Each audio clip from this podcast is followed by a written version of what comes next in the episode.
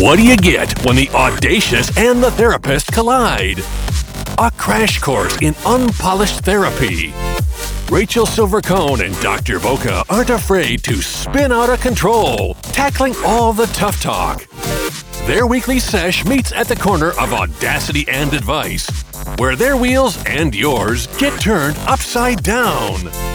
Hey everyone, happy Wednesday. It is Rachel Silver Cohen on the corner of Audacity and Advice. We're doing something a little bit different today. Doctor Boca and I are here for like the post-cap or like after the final rose, or we're in the green room for like the highlight reel, because we just came off of our episode with Amy Helms, who was the expert guest we had on to talk about narcissism. And Doctor Boca and I just feel like, because it's not real therapy, we're not held to any type of time clock here. And we've definitely ditched the couch, but we are just all things, our heads are spinning from a narcissistic standpoint, and we want to keep going on this. And now I kind of feel like I've got a zillion questions to break down with Doctor Boca, who of course is our unpolished resident expert. And I think we should tap in a little bit more and be a little bit more unpolished here on the corner of Audacity and Advice. So D B, you're still with me on this Wednesday morning? I totally am. And you're absolutely right. I thought that Amy was wonderful about all things narcissism. And you know that I've said to you before that I really wanted to do justice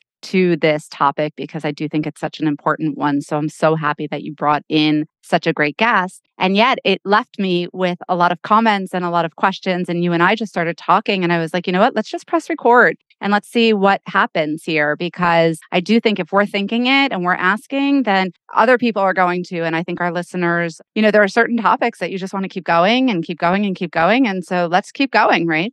All right. So I'm going to keep going and I'm going to now kind of defer to you. And let's just put the blanket statement out there right out of the gate. This is not real therapy. We are doing this for kind of selfish reasons. I'm not even going to say narcissistic reasons now, because I completely feel comfortable saying I am not a narcissist. I yes. feel way too much and I take on other people's mishigas way too much, that I now am proud to say I am not a narcissist. But from a selfish standpoint, I want to ask you some questions, but But it's not real therapy. We want to protect Doctor Boca's license. If you have any real medical issues or your mental health you feel is being compromised, or there's triggers that are starting to bubble over as a result of this conversation, please contact your healthcare provider. We want to make sure Doctor Boca's license stays perfectly, polishedly intact. Thank you, Rach. And I want to say that even though you might have identified that you're not a narcissist, you know, all those, I'm too emotional and I take on everybody else's feelings, as Amy alluded to, you may be susceptible to be attracted to narcissists. So this is an,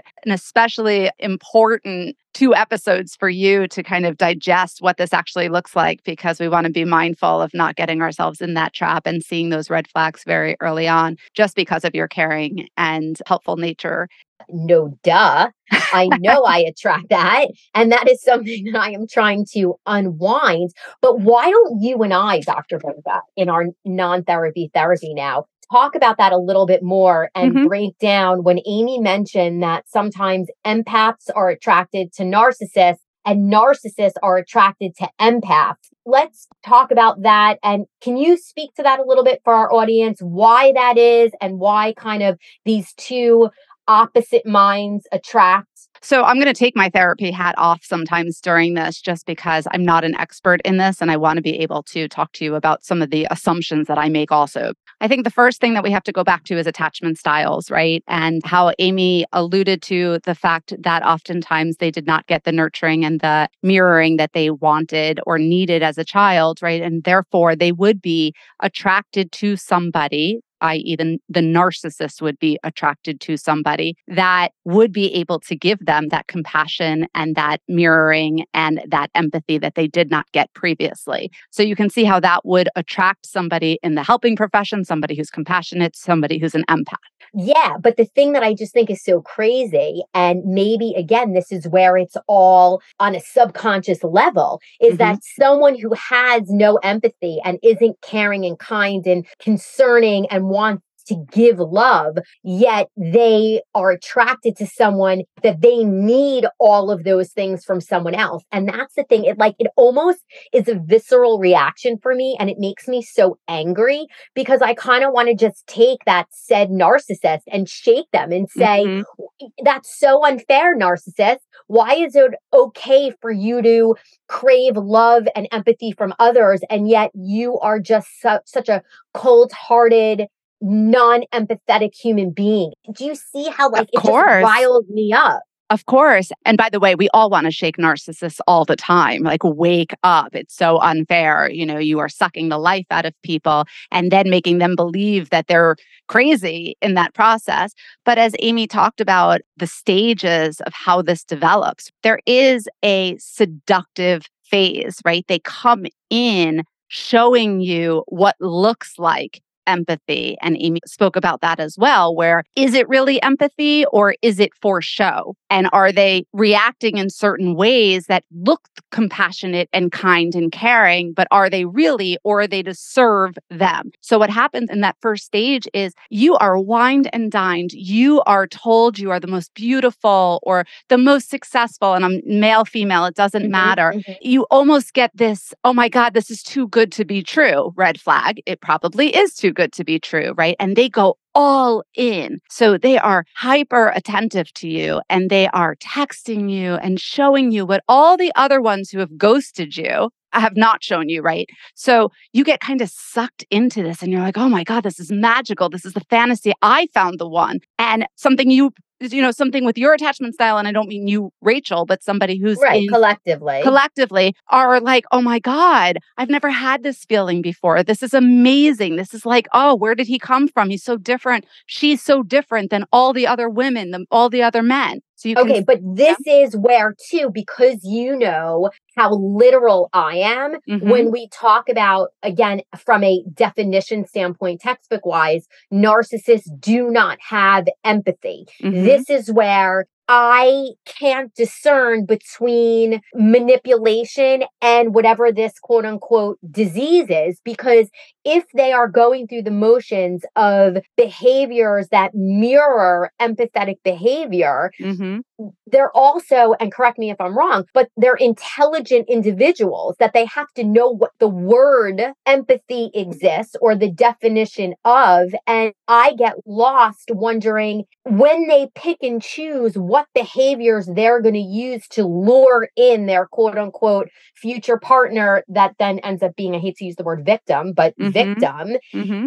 There's got to be some type of conscious recognition that they're doing something to woo someone in under a false pretense. And that's the so, piece that I need help understanding. Okay. So again, we don't know. And there's a lot of questions about narcissists, as Amy said, and we don't necessarily know what their brain structure is. But just like we feel in a relationship with a narcissist, we feel like, oh my God, this is magical. They are being fed, okay, rein- and reinforced in whatever that, what we're going to call it, if we're going to call it empathy, whether we're going to call it manipulation, you know, whatever that faux empathy is, right? Mm-hmm. They're getting reinforced with exactly the the supply for their narcissism that they need, which is, oh, you're fawning over them. You think they're the greatest thing in the world. You want them. So they keep doing it initially, right? Mm-hmm. And so I'm not sure they even understand that this is anything other than what they were told in a book or they saw from their parents, that this is normal for them. They don't necessarily understand that they're not doing empathy, quote unquote, correctly, that what they're doing is not really empathy. It's not really feeling that which somebody else feels in a way that you can understand them and give them the compassion or the support or the love that they need. In your opinion, and it can be in your medical opinion, and also just you can take your therapy hat off to answer it as well. Do you think a narcissist, even though they cannot exude empathy to others, do you think they know what that means and they're able to recognize when other people behave empathetically? Good question, right? No, it's a very good question. And I would say it depends. And I hate that answer. Mm-hmm. But again, you know, as we've talked about, narcissism really is on a continuum. And I really want to highlight that because we all have narcissistic tendencies,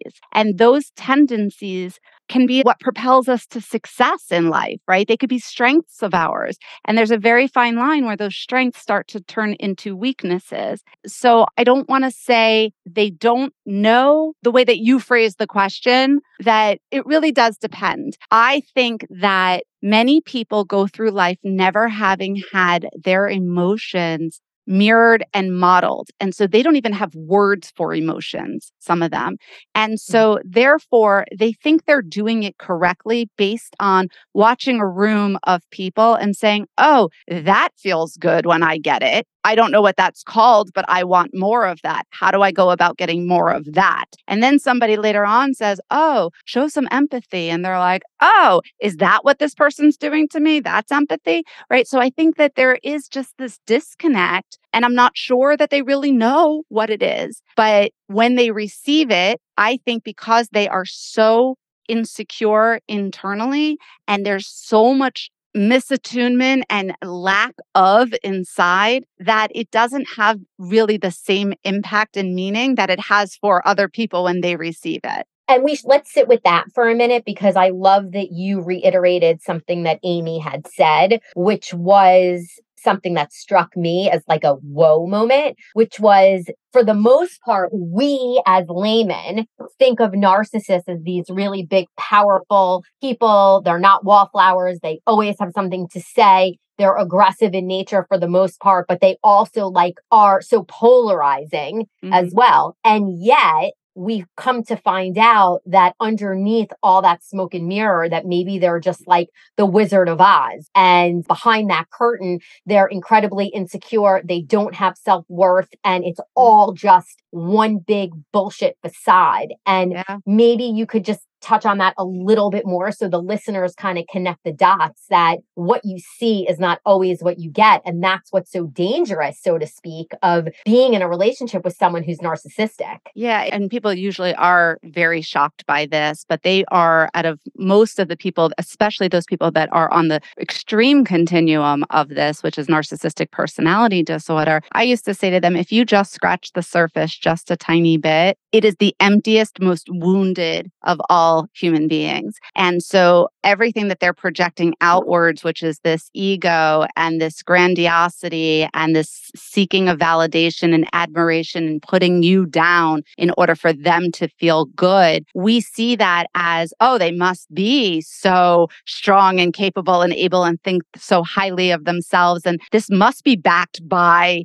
they are the greatest thing since sliced bread. They don't feel that. And so, so much of what they're doing is the projection, is the desire to get back that which they are putting out there. And so, speaking of empathy, a lot of times when you can take a step back from it and you're not caught in the destructiveness of narcissistic relationships and narcissistic abuse, you can find empathy for these individuals because they really are just so broken inside, and they are literally doing everything in the world to come up with ways to defend against that so that nobody could possibly see that vulnerability inside of them. And what's so sad is that if they could allow that vulnerability to be tapped, the richness and the depth of which they could have such a meaningful relationship with somebody, I mean, it would be overwhelmingly, incredibly powerful. It's so crazy. Like, I have the chills on that, because as you were saying that, I'm thinking to myself, on the one hand, we started this sort of part two episode where you alluded that I'm kind of attracted to the narcissistic personality type. And as you were saying, if you could just tap into what's underneath the surface, the empathy that I have, right, while also being attracted to someone who seemingly is powerful and successful and is charismatic and sort yeah. of has it all, kind of that je ne sais quoi, right? That to me on the outside is just like, oh my God, sign me up, right? And then if there was a way that my empathy could just take this individual in and just say, oh my God, baby, come here. Like, it's okay. I got you. And like, mm-hmm. we're in this together, and just let that guard down. I mean, even if that guard is, you know, designer, fancy schmancy, and it's all packaged up in a real great four oh one k package too, right? Like, and let's rule the world together, right? Like, how rich and exciting that would be to have someone who is the balance of the strong and the vulnerable. Yeah. And I say all the time that when I used to be in therapy many moons ago, I flat out said to my therapist, I'm like, there's a really fine line between the successful, powerful, gregarious, um, dressed well, hot guy. Charismatic. Right. All of it. And the narcissist. And I mm. could not determine the difference between them because it was such a subtle line. And so, yes, and that's part of the pattern is they get you in by whining, dining, looking the part, having the clothes, the watches, the powerful positions, male or female, right? They can be in the Chanel's, mm-hmm. they can be in these, mm-hmm. you know, the C E O position, right? And they take you to these really great restaurants, or they buy you all of these gifts, and they're telling you how much they love you, and and they want to move so quickly, and you're like, oh my God, I'm falling for this guy or this woman. But in my case, it would be a guy, right? And then they start to disclose to you just a little bit of vulnerability, right? Just tell you a little bit of something that we hear as compassionate, empathic, empaths, or whatever word we want to use, mm-hmm. or caretakers, right? And they tell you a little bit about something that's vulnerable where you can be like, oh, that's the squishy, yummy stuff that I want to hear. And what happens? Then you want to disclose everything about you. I can trust you. I can tell you my deepest, darkest secrets in the hope that they're going to tell you that in return. The problem is they stop telling you, or they made it up to begin with, right? But they stopped mm. telling you that stuff. And now you've exposed yourself. So your emotions are literally dripping, something that most people have never done in their life. They've chosen to do this to this person because this is the package that they've been searching for. And now the narcissist has all your vulnerable trigger points. So when they do switch into that next phase, they can use it all against you. And that's why it's so easy when they start to gaslight and they start to make these moments where they blame you for things or they put you down. You're kind of like turned upside down from it because it was just so uncharacteristic of them a few moments ago that you're like, oh, well, that's just a one-off, or that's just a one-off, or, oh, maybe they're right. Maybe this is an insecurity of mine that I have to work at, but it's all to their advantage. So, well, I guess we all can see then why people get seduced into it. Yeah. And as you were talking, like right when you made the switch from the narcissistic pattern of the positive, positive, I'm going to share, I'm I'm going to wine and dine, I'm going to this, and I'm going to that, the quick switch to the opposite ends of that spectrum, that's when I actually viscerally started to feel that anger that like, you know what, mm-hmm. go fuck yourself. Like, what do you mean you're going to start making me feel like I'm out of my mind, which leads me to this whole gaslighting thing. And I yeah. know that we discussed with Amy that this is another phrase, another behavior pattern that is kind of glorified. It's kind of the big buzz word of the times these days, but it is a real thing. And I kind of was thinking, we didn't get into this on, on part A, but like some of those phrases that I think I've heard myself or that some of my friends have shared with me is sure. like when someone says to you, again, male or female, that we're not just kind of throw no. all the men down the rabbit hole. No, it's both. That are narcissists too, and they want to control the narrative and so on and so forth. But when a narcissist says to their partner, like, what are you, crazy? Right? Like, well, what, mm-hmm. what are you, crazy? No, I'm not crazy. You're making me crazy. Now, it's hard for me to kind of play both roles because I would like to think that I'm strong enough to be able to defend myself against a narcissist. But it, but w- listen, I, but but I'm human, and I've mm-hmm. certainly gotten myself into scenarios where I do want to defend myself, and I can see where it where there is this tug of war. Or if someone says, you know, like if I say something and I, why did you say this? Or that's not what I meant, and then the other person is saying, well, you took that out of context. Like, mm-hmm. no, I didn't. Don't right. bullshit a bullshitter. That's always a line I, you know, I've known since I'm a kid. Like, I don't think so, Charlie. But I can imagine that maybe even in your practice, you've dealt with people who are struggling with this, where maybe they're not strong enough to stand up to the narcissist. That is not to say that I'm always strong enough, because there's mm-hmm. plenty of times that I'm not. And I do feel bamboozled into maybe hanging up the phone or taking a step back and being like, wait a minute, like what just what happened? Just happened? Here? Right. And like, what? Right? Like someone rewinds here. Where's Warner Wolf? Let's roll back the videotape. Like, I don't know what happened. Yeah. And that's part of the gaslighting effect, right? It's we're supposed to be questioning and made to feel like we are fucking crazy. Like, wait a minute, if I play all of this back, did that just happen? And if it did, how did I let that happen? The issue though, Rachel, is that it's slow and it's progressive, right? Yeah. And so you don't necessarily see it. Many people don't see it, as Amy said, until they're sitting in therapy. I don't know how long she was married before it happened, but they don't see it until you're saying, mm. oh, does this happen to your marriage or your relationship? Does yeah. this happen? Does this happen? Does this happen? And so as much as we're preparing people by doing this podcast, and you know, it's all over social media and we talk about it now, which is great, I think we all fall victim to it in all types of relationships, not just with narcissists, but particularly with narcissists. You know, how many times has a little funny joke, quote unquote, right, to cut you down? There is a part of it that's funny. And it's funny the first ten times, right? And then you're out for dinner and you start to see the people around you aren't thinking it's so funny. And you're like, hmm, well, okay, well, I'll have to compensate for that and say, oh, you're being so cute, honey, or whatever. Mm-hmm. And then you do it a couple more times. And then you hear it from your kids. They think it's okay for them to make a comment like that. And you're like, hmm, wait a minute. This is not okay, right? And now you're in it ten years, whatever it is, or however long you've been in the relationship. And you say, how the fuck did I get here? And what I've been saying all this time, when I called that person out on it, you get back, oh, it was a joke, or, oh, you're too sensitive, or, oh, have a sense of humor, or, oh, everybody else laughed at it, you know, loosen up. And so none of those comments are really horrific comments if they're made once or twice, or maybe three times. But over the course of many, many, many years, you can easily see how somebody who's strong and capable and able and very confident could be broken in the process and chipped away at without even knowing it. So that's why gaslighting is such an important thing for people to be aware of.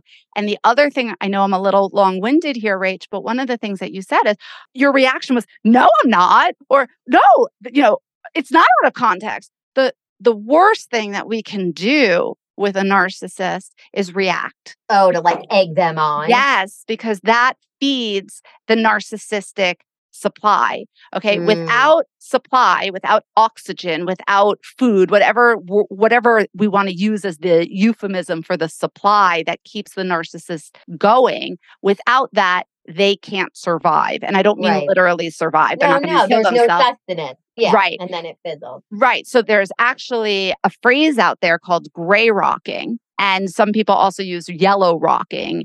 And the gray rocking is really that you just kind of, you become uninterested in what they have to say and you just kind of disengage slowly. So they kind of lose interest in you and they don't want to engage in any conversation with you, or they don't want to say, or they're not getting the narcissistic thrill the or high. the high of that because you're not responding anymore. So I just wanted to point that out because you had that reaction, that you don't necessarily want to lead with that reaction, in my personal opinion, mm-hmm. because that just incites them more to say meaner things, to gaslight you more, and potentially get you into a very physical situation. Yeah, that's um, that's a great point, and I'm glad you made it. And I think that it takes a strong person, though, to pause instead mm-hmm. of react. And that is across the board with all of the mental health topics that you and I have touched on over the course of Unpolished Therapy together. I would imagine narcissistic behaviors and relationships, first and foremost, how hard it would be to be strong enough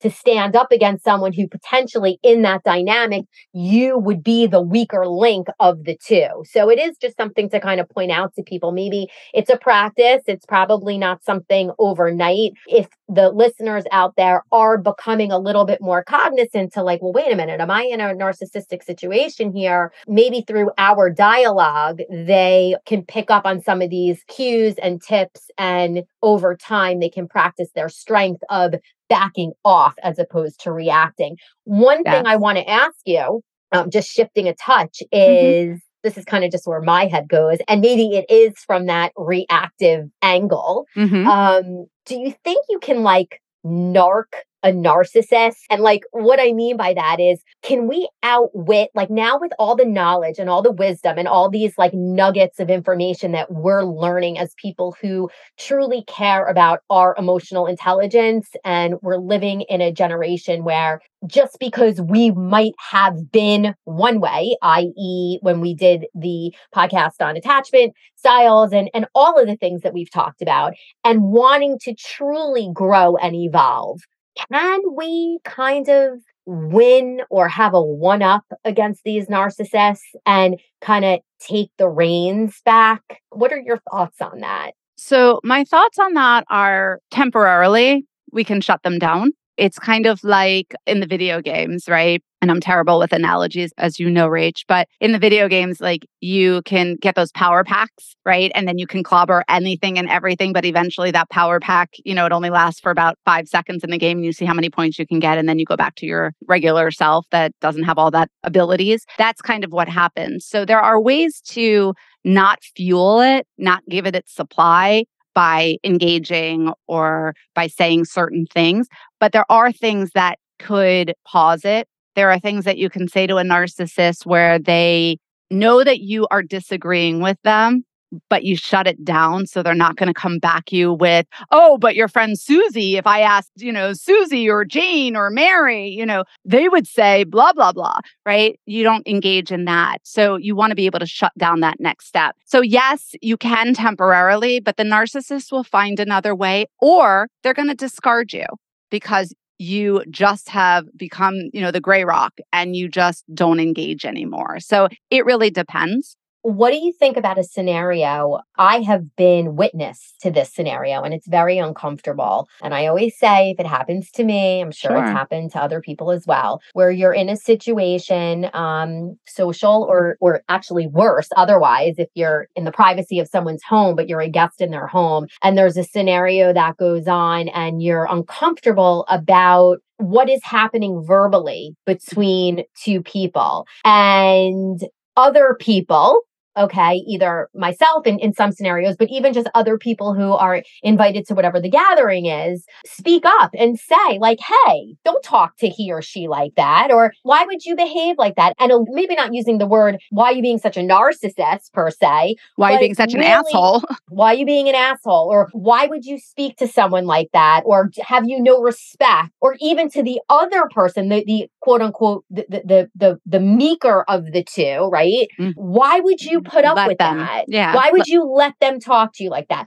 Anyway, then, and then there's like that awkward tension. There's a little bit of silence. There's a little bit of like redirection. And now we've moved on. The night is over, blah, blah, blah. Now you go home only to then be worried. What do you think is happening behind closed yeah. doors between the said narcissist and whomever now they themselves are not the one that spoke up, but now all the people in their quote unquote corner came to bat for them. Does it make that person in a worse off scenario? And again, I'm going to go back to it depends. Mm-hmm. But like Amy said, as you're extracting your, well, not even as you're extracting yourself before that, how do I know I'm with a narcissist? One of the things that is important to know is that when you are with a narcissist, people do see it. And so they start to say things to you like, you know, I was, I didn't really like when, you know, she spoke to you that way. It was kind of demeaning, and they'll say it on the side, or they'll say, you know, I'm not sure why you are okay with that. Like, why aren't you having a reaction to that?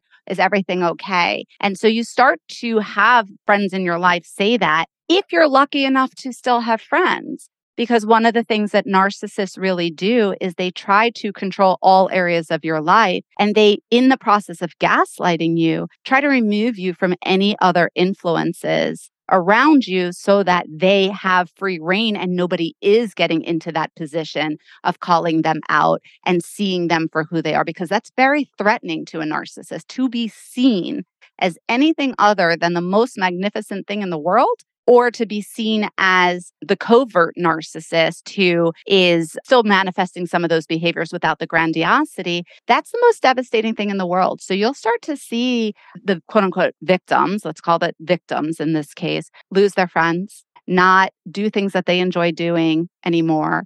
They even cut off relationships with their family members. And it's all because they've come to this place of starting to defend their significant other because either A, they still don't see it, right? Or B, they're so afraid not to because of what the retaliation is going to be on them. Thank you so much for kind of clarifying that, because you really did help to break that down. And I feel like I have a little bit more clarity on it. So I know our listeners do too, which is why I'm going to throw another monkey wrench at you. And right. I, I know you'll be up to the task. Okay. I'm like exhausted here. Yeah. No, but you're, you're doing great. And I really am so happy that we have this part too. It's like, I'm thinking about it. It's like, instead of after the final rose, it's sort of like after the final woes. Oh, that's right? Cute. I like right? that. It does just seem so woeful mm-hmm. that like narcissists behavior and being wrapped up with a narcissist, just to me, oh my God, my blood pressure is is elevated thinking mm-hmm. about it. And again, I, I appreciate your time to go back and talk about this a little bit more. So I'm just going to jump into the question. And that is, on another podcast, you and I had talked, just sort of scratching the surface, um, probably when we were talking about attachment styles, but when we talked about codependency. Mm-hmm. And I'm wondering if you can talk a little bit to how that codependent relationship does also weave itself in with this narcissistic relationship as defined by two people who potentially are codependent on one another. Yeah. So, you know, codependency is a word that, you know, I've said to you before is one that I struggle with conceptualizing, you know, because we are by nature interpersonal beings. And so we have to become attached to people. And so I do think that there's some good that comes in codependency. However, that being said, you know, a narcissist, how we look at it with narcissists is they need a supply, and somebody who's not narcissistic, who's with a narcissist, also probably needs some supply, that is to believe that they are loved by this great individual.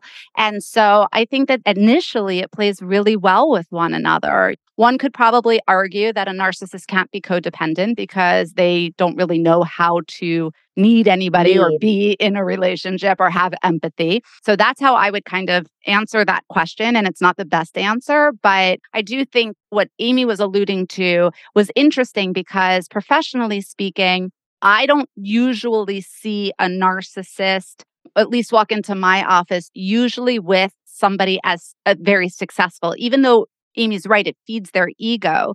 What typically happens when you have two very successful people in the relationship, either they're both narcissists, which does not work at all, or one gets very jealous of the other one's position. But what I typically see more of are the professionals in that maybe they're therapists or they are teachers, or again, the empaths, men and women, who are maybe a little bit meeker or maybe a little bit more emotional, maybe a little bit more seeking, you know what, a word that you guys would all know, people pleasing.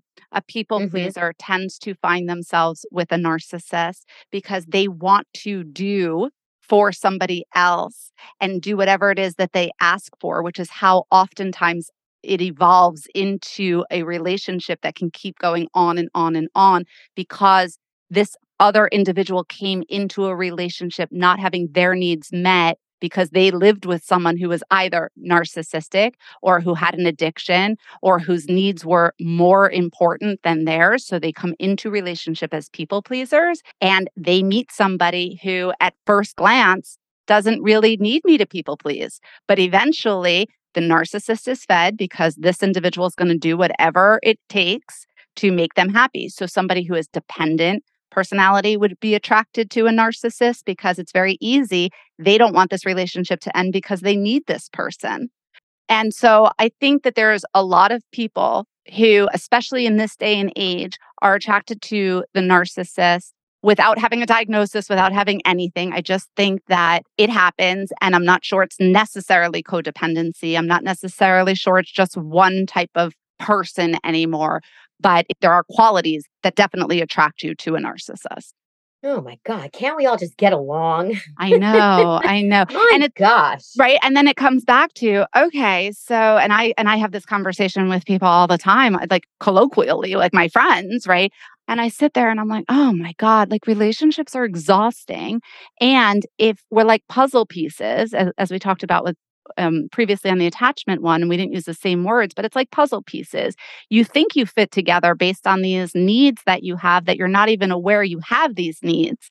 And then one person starts to get healthy and sees the pattern, and then they try to extract themselves. And then, then you know, in this case, the narcissist will go into their narcissistic rage, and it's just this craziness. So what's better, to stay unhealthy and just figure out how these pieces work together and make it happen and just assume that th- this is best it's going to be, which I don't sign on for, or you have to do the work and you have to go through the torment. But as Amy said, like on the other side of it, you have your life back and you can be free, but it's exhausting and it's painful.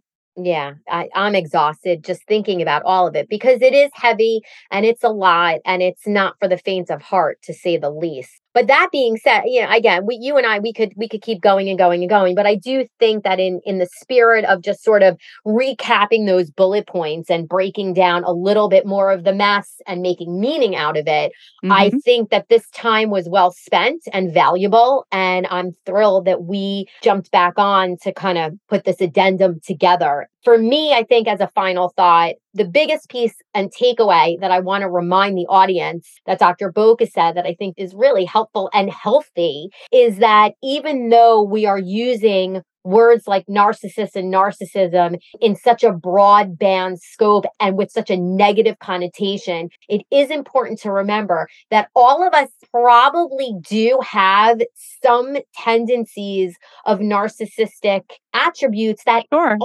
necessarily bad. And right. being powerful and having drive and desire and ambition and stick-to-itiveness and so on and so forth, you know, while here we are for now in an hour plus plus, we're saying all this negativeness about narcissists, having some of those ambitious qualities, you know, there is that fine line there. So we don't want to turn away from the strength that we have within that one may put into some type of compartment that may overlap with narcissistic behaviors, because at the end of the day, we don't want to strip ourselves from what makes us empowered and proud. Correct, mm-hmm. Doctor Boca? Yeah, look, it's what I've always said, and this is to everything. What do I always say? And you get so annoyed that I say it, but too much of anything is no good, right? It's a, an extreme.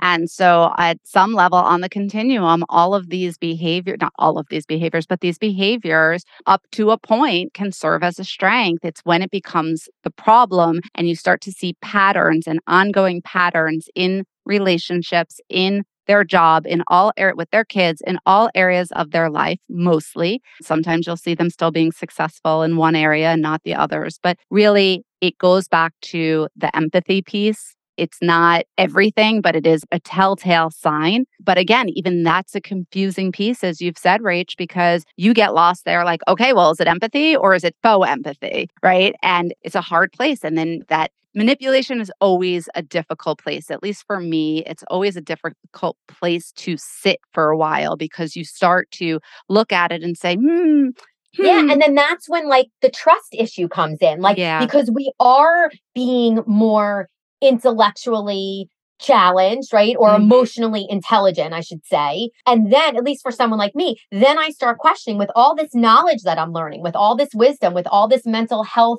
uh, mm-hmm. information that I'm being overloaded with. Now I'm sitting there trying to like dissect an individual and say like, well, wait a minute, is, is this trustworthy behavior? Is it not trustworthy behavior? Am I being gaslit? Am I being manipulated here? How do I one up? I mean, that in and of itself is so exhausting to try to navigate the patterns or the lack thereof, when what if the person just happens to be a really nice individual and now I'm wrecking it because of my own quote unquote selfishness, self-absorbedness, narcissistic, you know, who knows? And that might create a car crash in and of itself. Yeah. And I would say that some of the other things that you should be mindful of is that one of the greatest weaknesses of a narcissist is their inability to have insight. Okay. So they can't go inside themselves and kind of figure out what's going on and what went wrong. And so if you're unsure, um, you know, like Amy said, go with your gut. But if you really are confused, there's a couple of things you can do.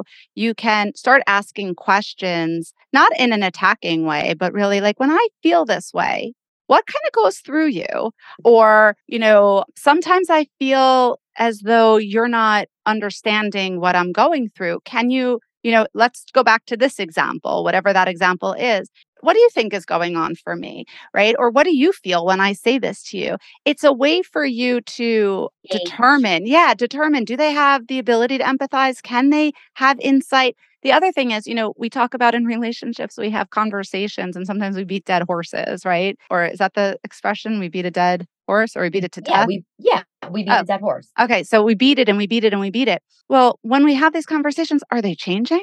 Are they thinking mm-hmm. about it and coming back and responding in a different way? And when I say responding in a different way, do their behaviors match their words? And that is a huge telltale sign, because a lot of times they will give you the bullshit because they're smart enough to do it. And they might even show it to you once or twice. But eventually, as time goes on, they go back and revert back to their old ways. And so maybe they don't have the insight. Maybe that is the manipulative ploy for them, that they're going to bait you in. You know, you told them what you needed. They're going to give you what they need or what you need and what you asked for. So they're going to be looked at as the good little boy and that you need them. And they did what you asked, or girl, whichever way it is. And I'm sorry, I'm using man so much, but it's, you know, my orientation is to say a man. And therefore you're like, oh, and they're like, well, I did what you said. But the reality is, if you don't feel like it's genuine and authentic and it's coming from a place and they keep slipping back, then that's a time when I would say, hey, you know, honey, I think that maybe I need a better way to understand what's going on here, because I'm feeling as though, yeah, you're doing it and now it's not continuously happening. So I, would you go with me to talk to somebody? And usually a narcissist will either say yes, and they'll do it because they, they're like, well, I have nothing to hide, so I'll go under the guise of you. Sure, no problem. Like, I'll tell the therapist exactly what I see, as long as it's positioned that way. Or B, they won't, they'll say, absolutely fucking not. This is you. You're crazy. You're the one with the problem. And then, you know, the gaslighting is going on. Mm, interesting. So I don't know if that helps or doesn't help, but those are a yeah. few little tricks of the trade.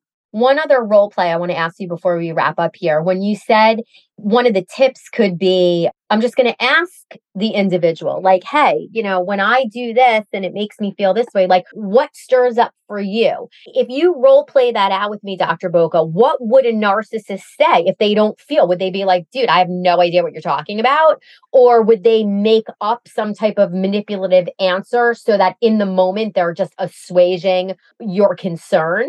Potentially either or. They'll try to change the subject sometimes as a gaslighting technique. They'll try to mm-hmm. say you're being too sensitive or you're overreacting right, or make to a that. Joke. Or make a right. joke or be like, yeah. oh, you're psycho, don't psychoanalyze yeah. me or something yeah. like that. Or mm-hmm. they're going to give you what they think you want to hear, just right. enough. And like, li- seriously, when you're living on breadcrumbs, right? You can see how you'll this becomes. Anything. You'll take anything, right? Mm. And you'll be like, oh, right. He's like, oh, that ro- that beginning romance piece comes out. That mm-hmm. beginning, oh, they took me for a nice dinner. Oh, oh we my watched- God. Oh, yeah. Narcissists, be gone. Be gone with it's all exhaust- of you. It's exhausting. Right? Yeah. In this case, throw the baby out with the bathwater. Right? Oh, yeah. my gosh. Yeah. And so you can really have empathy for both parties, because if we sit here and we say they really don't know, right? Your heart breaks that they have to destroy all of these relationships that they're in. But at the same time, we can't take away the pain or take away from the pain and the anguish and the torture and the exhaustion that somebody who's on the receiving end of this relationship is experiencing. And so to that person, I would say seek some help, have some support, get some professional help, and also get help from your friends just as an, as an ear. And start to gain the strength and the clarity and start to see things with the lenses shifted in a little way, where you say, maybe it's a possibility if you can't really take on, oh, this person ha- is a narcissist. Just look at it with a possibility. Like, what other ways can we reframe what's happening that would be different than the supporting the narcissist or justing the, justifying the narcissist or getting defensive when somebody points it out to you, you know, because we don't want you to fall victim to that defensive style that the narcissist has just because you don't want to see it. So it is painful. I feel for people. Please seek help from a licensed professional. Reach out to Amy if you want, but please know that we understand it is really hard, but once you get through it, you'll be so much better. Absolutely. Doctor Boca, you're the best. Thank you so no, much you for are. spending this extra time. I feel like it was sort of like extra credit. You know, I came in after school. I wanted to sit down with the teacher again and kind of go through it one more time so that I really understand. And I do have a, a much better picture of what this all means. So I hope the listeners out there, you again, you, you found some valuable insight and it was helpful for me. I hope it was helpful for you. D B, I will see you next week on the corner of Audacity and Advice, where we break down all the wreckage. So from myself, Rachel Silver Cohen, and my favorite partner, Doctor Boca, we thank you all for being here with us on a double episode, a part two after the final woes about narcissists and narcissism and the behaviors that ensue. This has been another episode of Unpolished Therapy. Thanks for sharing your time with me. Great sesh, girls. Hey, everyone, like what you heard? Then don't miss out on what comes next. Subscribe now and please give the girls a five-star rating. Learn more at w w w dot unpolished therapy dot com. Find and like them on Instagram, Facebook, and Twitter. We'll see you next week when Rachel Silver Cohen and Doctor Boca ditch the couch, grab the mic, and break down all the wreckage.